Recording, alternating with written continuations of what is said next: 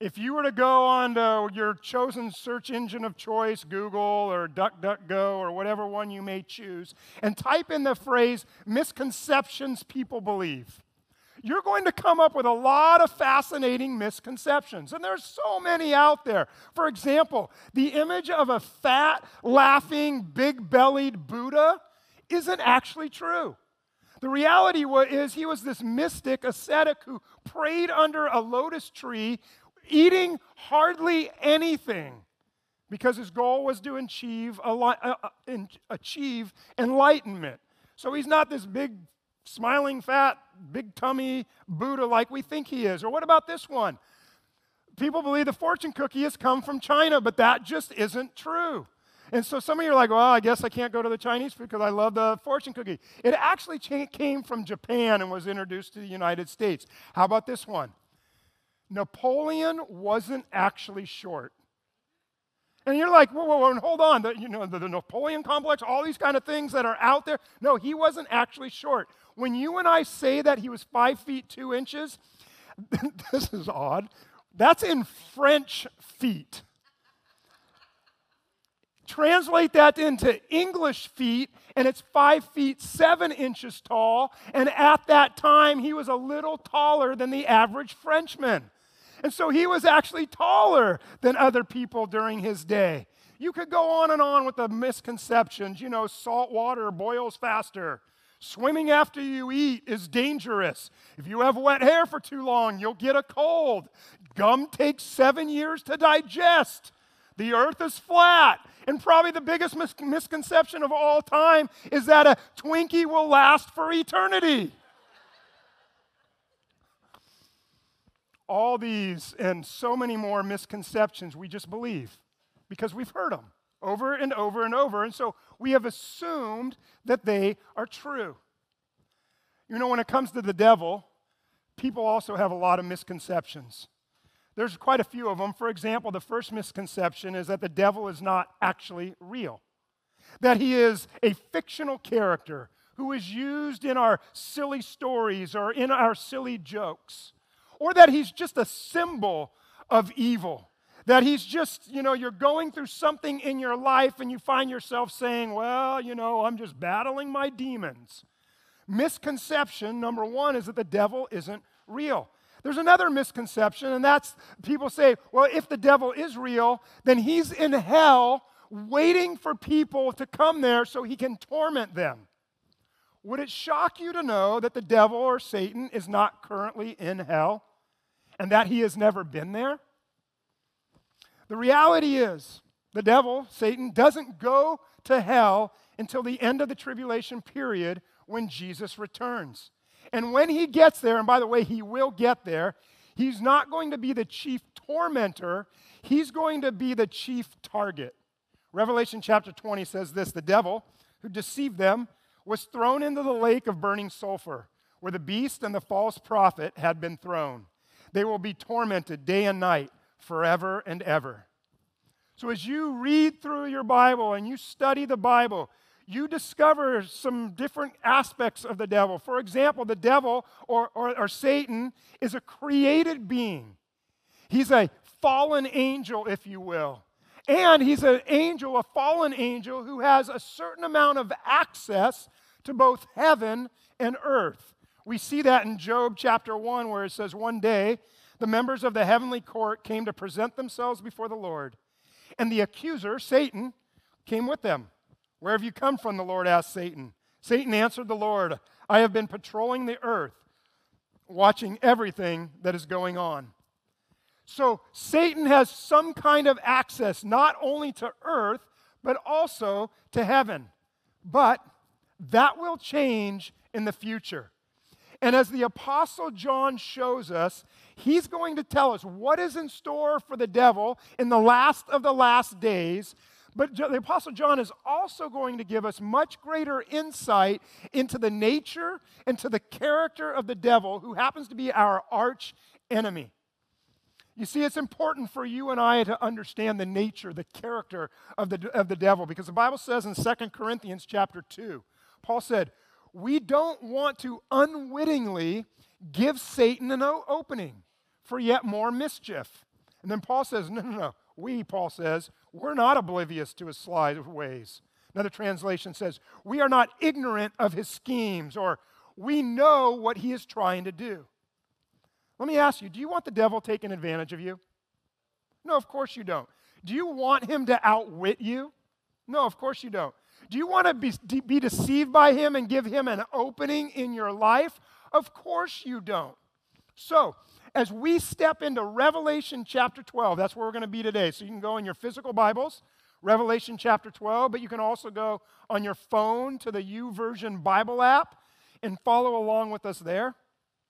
As we step into this, we're going to see what's in store in the future for the devil, but we also see in this chapter and learn about his many characteristics and his traits. And we want to know these because we, as Paul said, don't want to be oblivious to his sly ways because we don't want to be deceived. So let's pick up where we left off last week. John sees something that is shocking that he's gonna, that's going to come in the future. Let's pick it up. Revelation chapter 12, verse 7. It says, There was what? There was war where? War in? There's war in heaven. I don't know about you, but when I think about heaven, I just don't picture it being a war zone. Do you?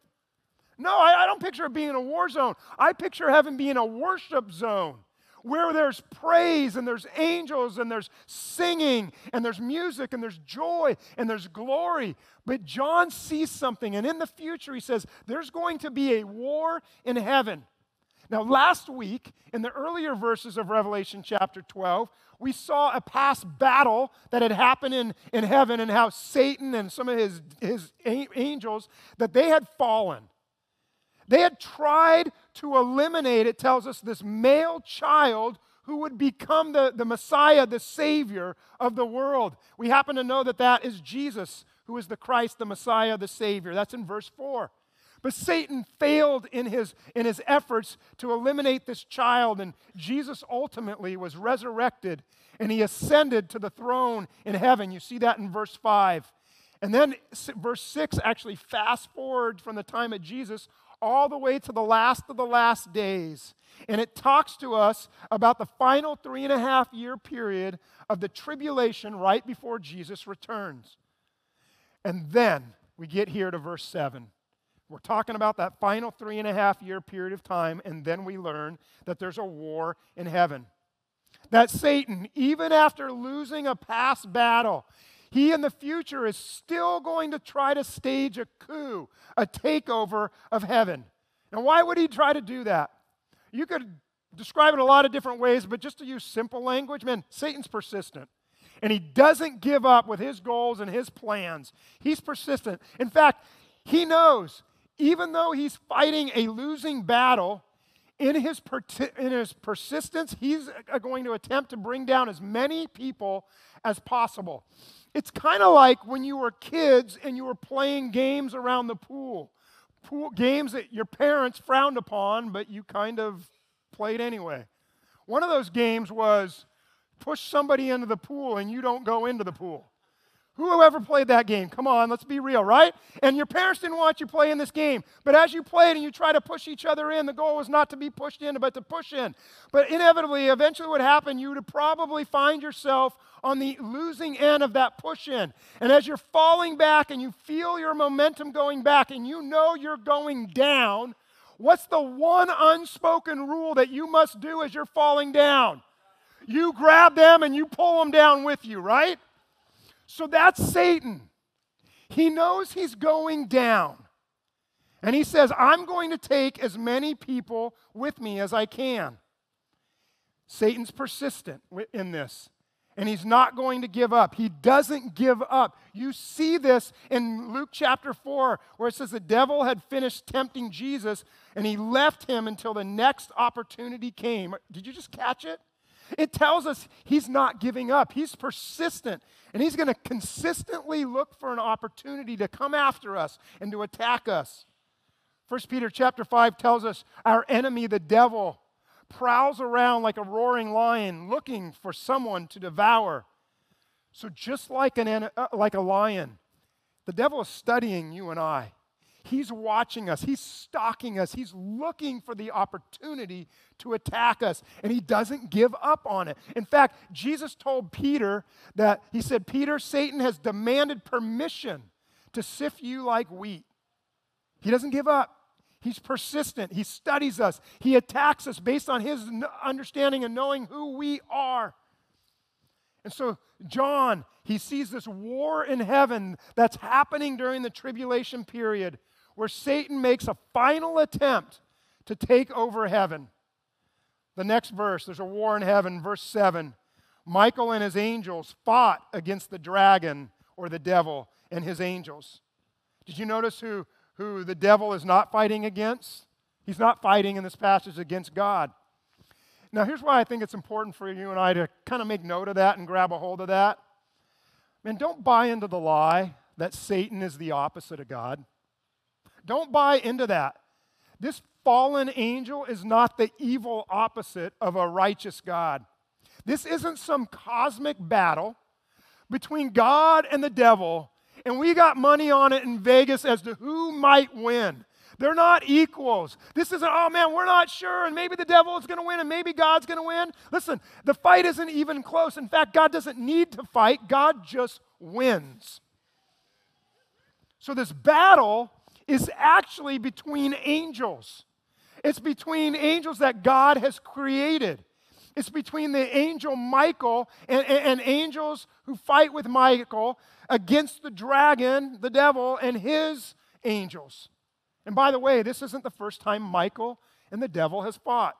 In Jude chapter 1, it says the archangel Michael contended with the devil, or fought with the devil, and disputed about the body of Moses. Some of you might be wondering, well, Michael, Michael keeps coming up. Who's this archangel Michael? Well, whenever he appears in Scripture, we see him as the protector or the defender of the people of Israel, the nation of Israel. In Daniel chapter 12, we're told Michael is the chief of the angels. He's the protector of your people. He was talking to Daniel. And who's Daniel's people? It's the Jewish people. Now, scholars don't know for sure what brings about this war in heaven. Uh, one idea that has been suggested just sounded fascinating to me. I don't, I don't know if I buy it, but it, it was fascinating. Uh, some scholars suggest that what brings this war about in heaven is the rapture of the church up to heaven. And they quote uh, Ephesians chapter 2 that talks about how, how uh, the devil is the prince of the power of the air. And so the idea here is that as we are raptured, as the church is raptured up to heaven, as we're passing up to heaven, that we're going through, you know, the heavenly realms, and, and, and uh, you know, the devil and his angels are trying to prevent us and stop us. And so there's a war over us trying to get up there. And I just don't picture me trying to claw my way up. You know, God said I'm heading up there. Um, but, uh, but, I, but I throw that out there because that is out there. Regardless, here's what we do know about this we do know there is a war. There's a war in heaven. Revelation chapter 12, verse 9. This great dragon, the ancient serpent called the devil or Satan, the one deceiving the whole world, he was now thrown down to the earth with all of his angels. So we're now we're going to get some characteristics of this, of this fallen angel, the devil. First of all, he is called here the great dragon. Now, now, the book of Revelation is the only book in the Bible where, where Satan, the devil, is called the dragon. And he's called that 13 times in Revelation, two just in this chapter alone. Why is it in Revelation that is he called a dragon? Because it's giving us a picture, some symbols, if you symbolism, you, if you will, of his nature, of his character in the last of the last days, that he is this fierce tyrant, this something that is, that is evil, if you will. In, in those days, a dragon and the image that that portrays. But verse 9 also says he's something else. Notice, it says he's the ancient serpent. What is that a reference to? Well, that takes you back to Genesis chapter 3, right? If you know the story, where the serpent came to deceive Adam and Eve.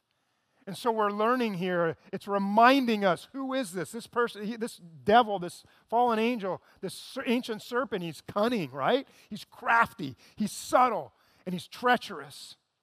Verse 9 also refers to him as the, the name that, that's most common to us, that we know of this fallen angel. And that's he's referred to as the devil. The devil. Now, in this verse, it says he's the devil. The Greek word for devil is diabolos. Uh, in the Spanish language, they just transliterate it, the word, and, and they translate it to diablo. But, but diabolos, what does the word devil mean? It literally means slanderer. In other words, the, the devil is the chief gossiper. I want you to think about that. He's the chief gossiper. All gossip, where does it originate from? It originates from the devil. He's, he's the chief instigator, if you will. He's the chief defamer.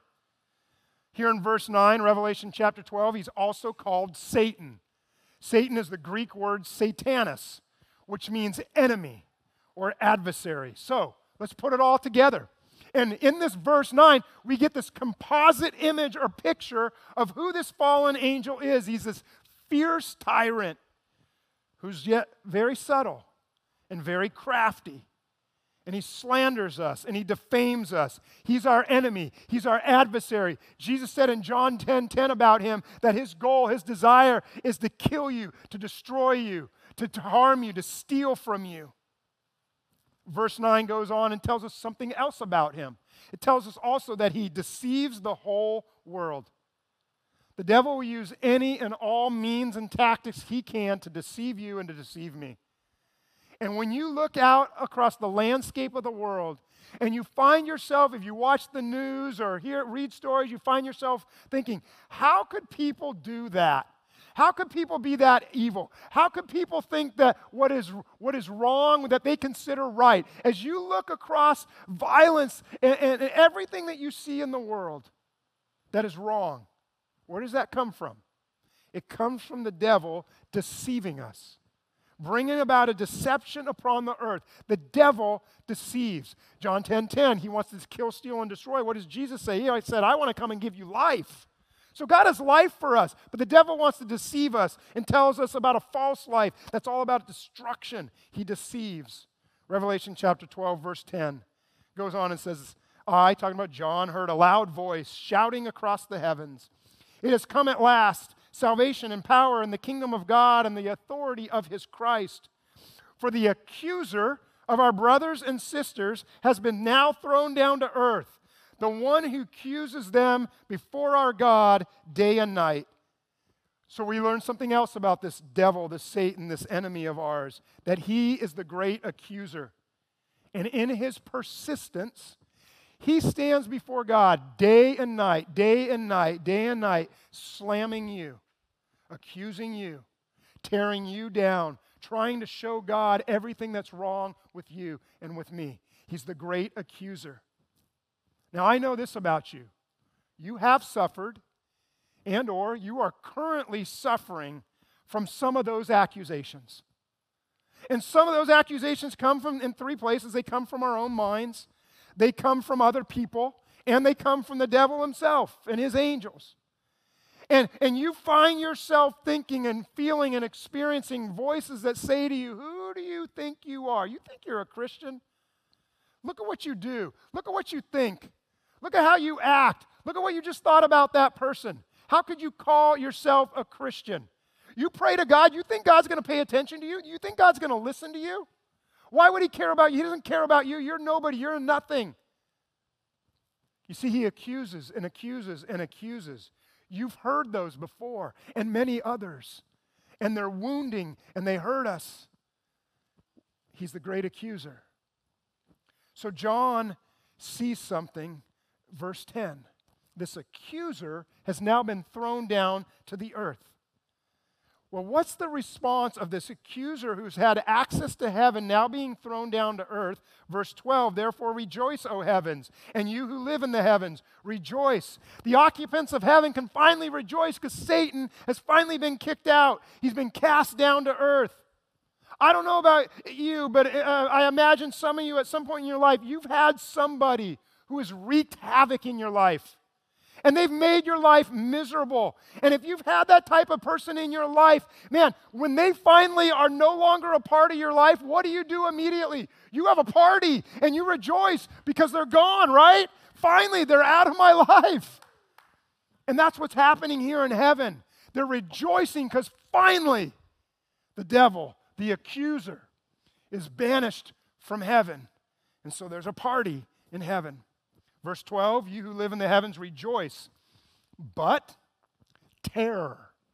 Some translations say woe. Woe or terror will come on the earth and the sea. For the devil has been has come down to you in great anger, knowing that he has little time. Verse 12 is telling us something that changes the dynamic of human history. As part of God's judgment, we see his terror the woes that come upon the earth that we've kind of been talking about a little bit. There's rejoicing in heaven because Satan has been cast out. But now, this created heavenly being is now confined to earth. And as a result of that, there's now going to be terror on earth like we've never seen before. Satan lost the war. God kicks him, so God kicks him out of heaven. And he sends him down and confines him to earth. I want you to think about this. Up to this point in history, Satan's dominion has been the earth, but he's also had access to heaven, and so he hasn't felt totally defeated. And so he has been persistent in his efforts. He could go roam back and forth between heaven and earth, as Job chapter 1 said that we read earlier. And that allowed Satan to, to, to remain self deceived about his chances of a possible future victory over God.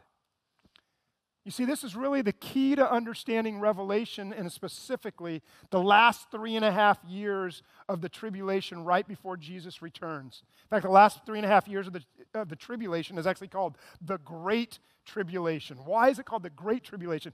Because, in fact, it's kind of like this du- uh, double whammy, if you will, right? It's you have the wrath of God that is taking place during the tribulation period. Now Satan's now cast down to earth, confined to earth, and he brings his great anger, his great wrath. And so you have the you have the wrath of God, but now the a- devil is angry and he's bringing his all of his wrath, and so it's a double wrath. The battle in heaven that we cannot see is now becomes the battle on earth. And we'll see that battle.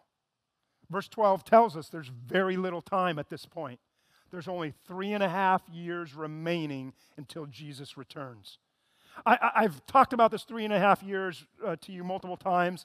I just keep throwing it out there because you see different terms, and it's just good to be reminded of it. There's different ways Scripture describes the three and a half years.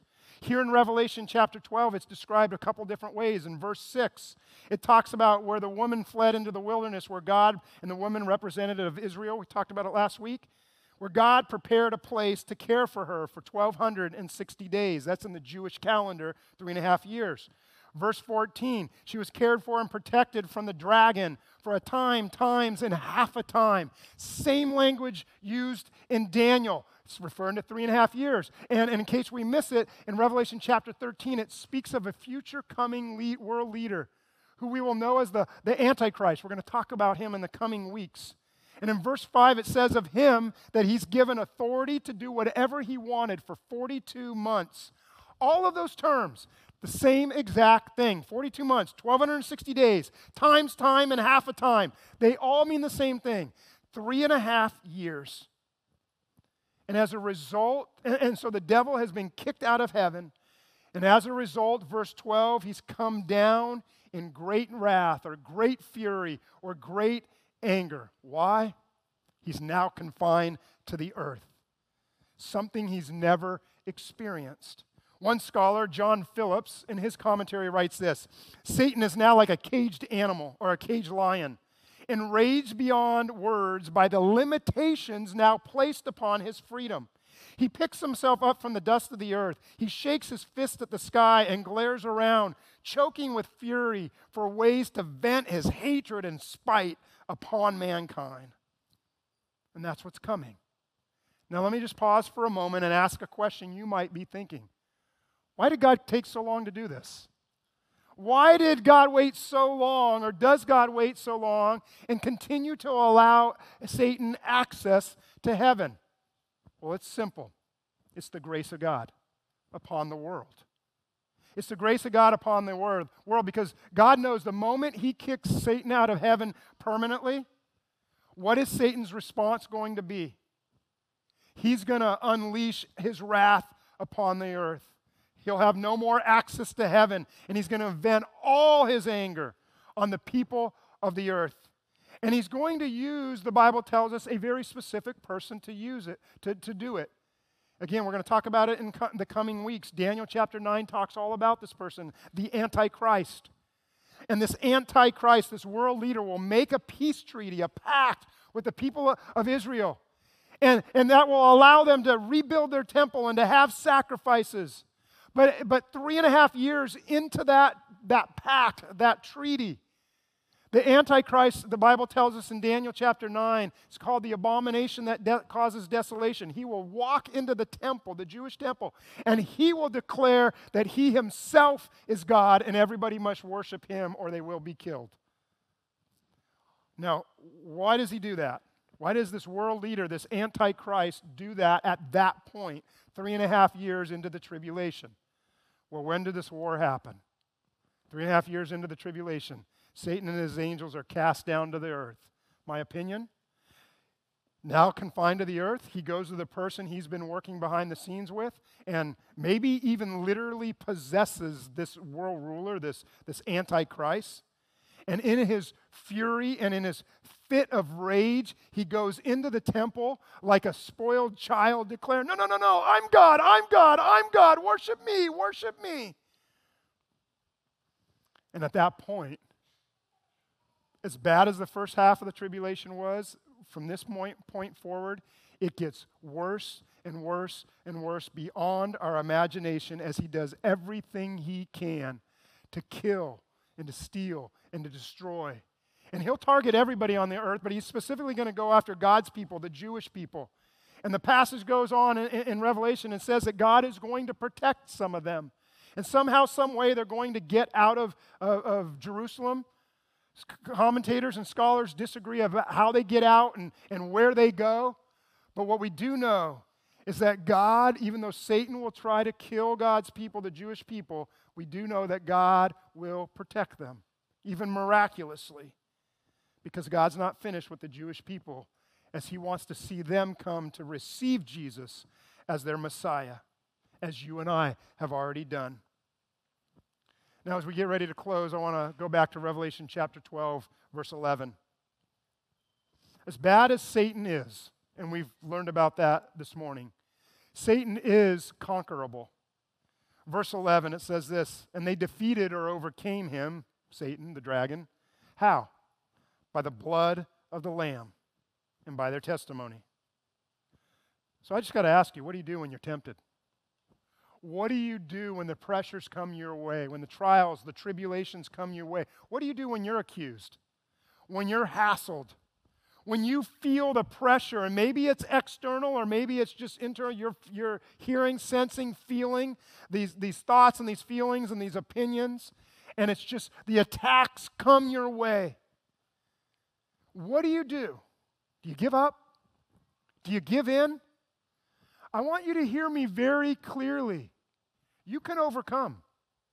You can overcome the devil. How? What did the verse say? In your own strength? No. But by the blood of the Lamb. By the blood of the Lamb. And who the blood of the Lamb, that's Jesus Christ, his shed blood on the cross for us so that we can be saved, so that we can be forgiven, so that we can be considered righteous before God, not in our own efforts, but by the blood of the Lamb.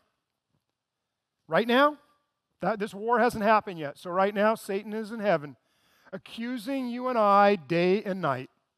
That's what he's doing.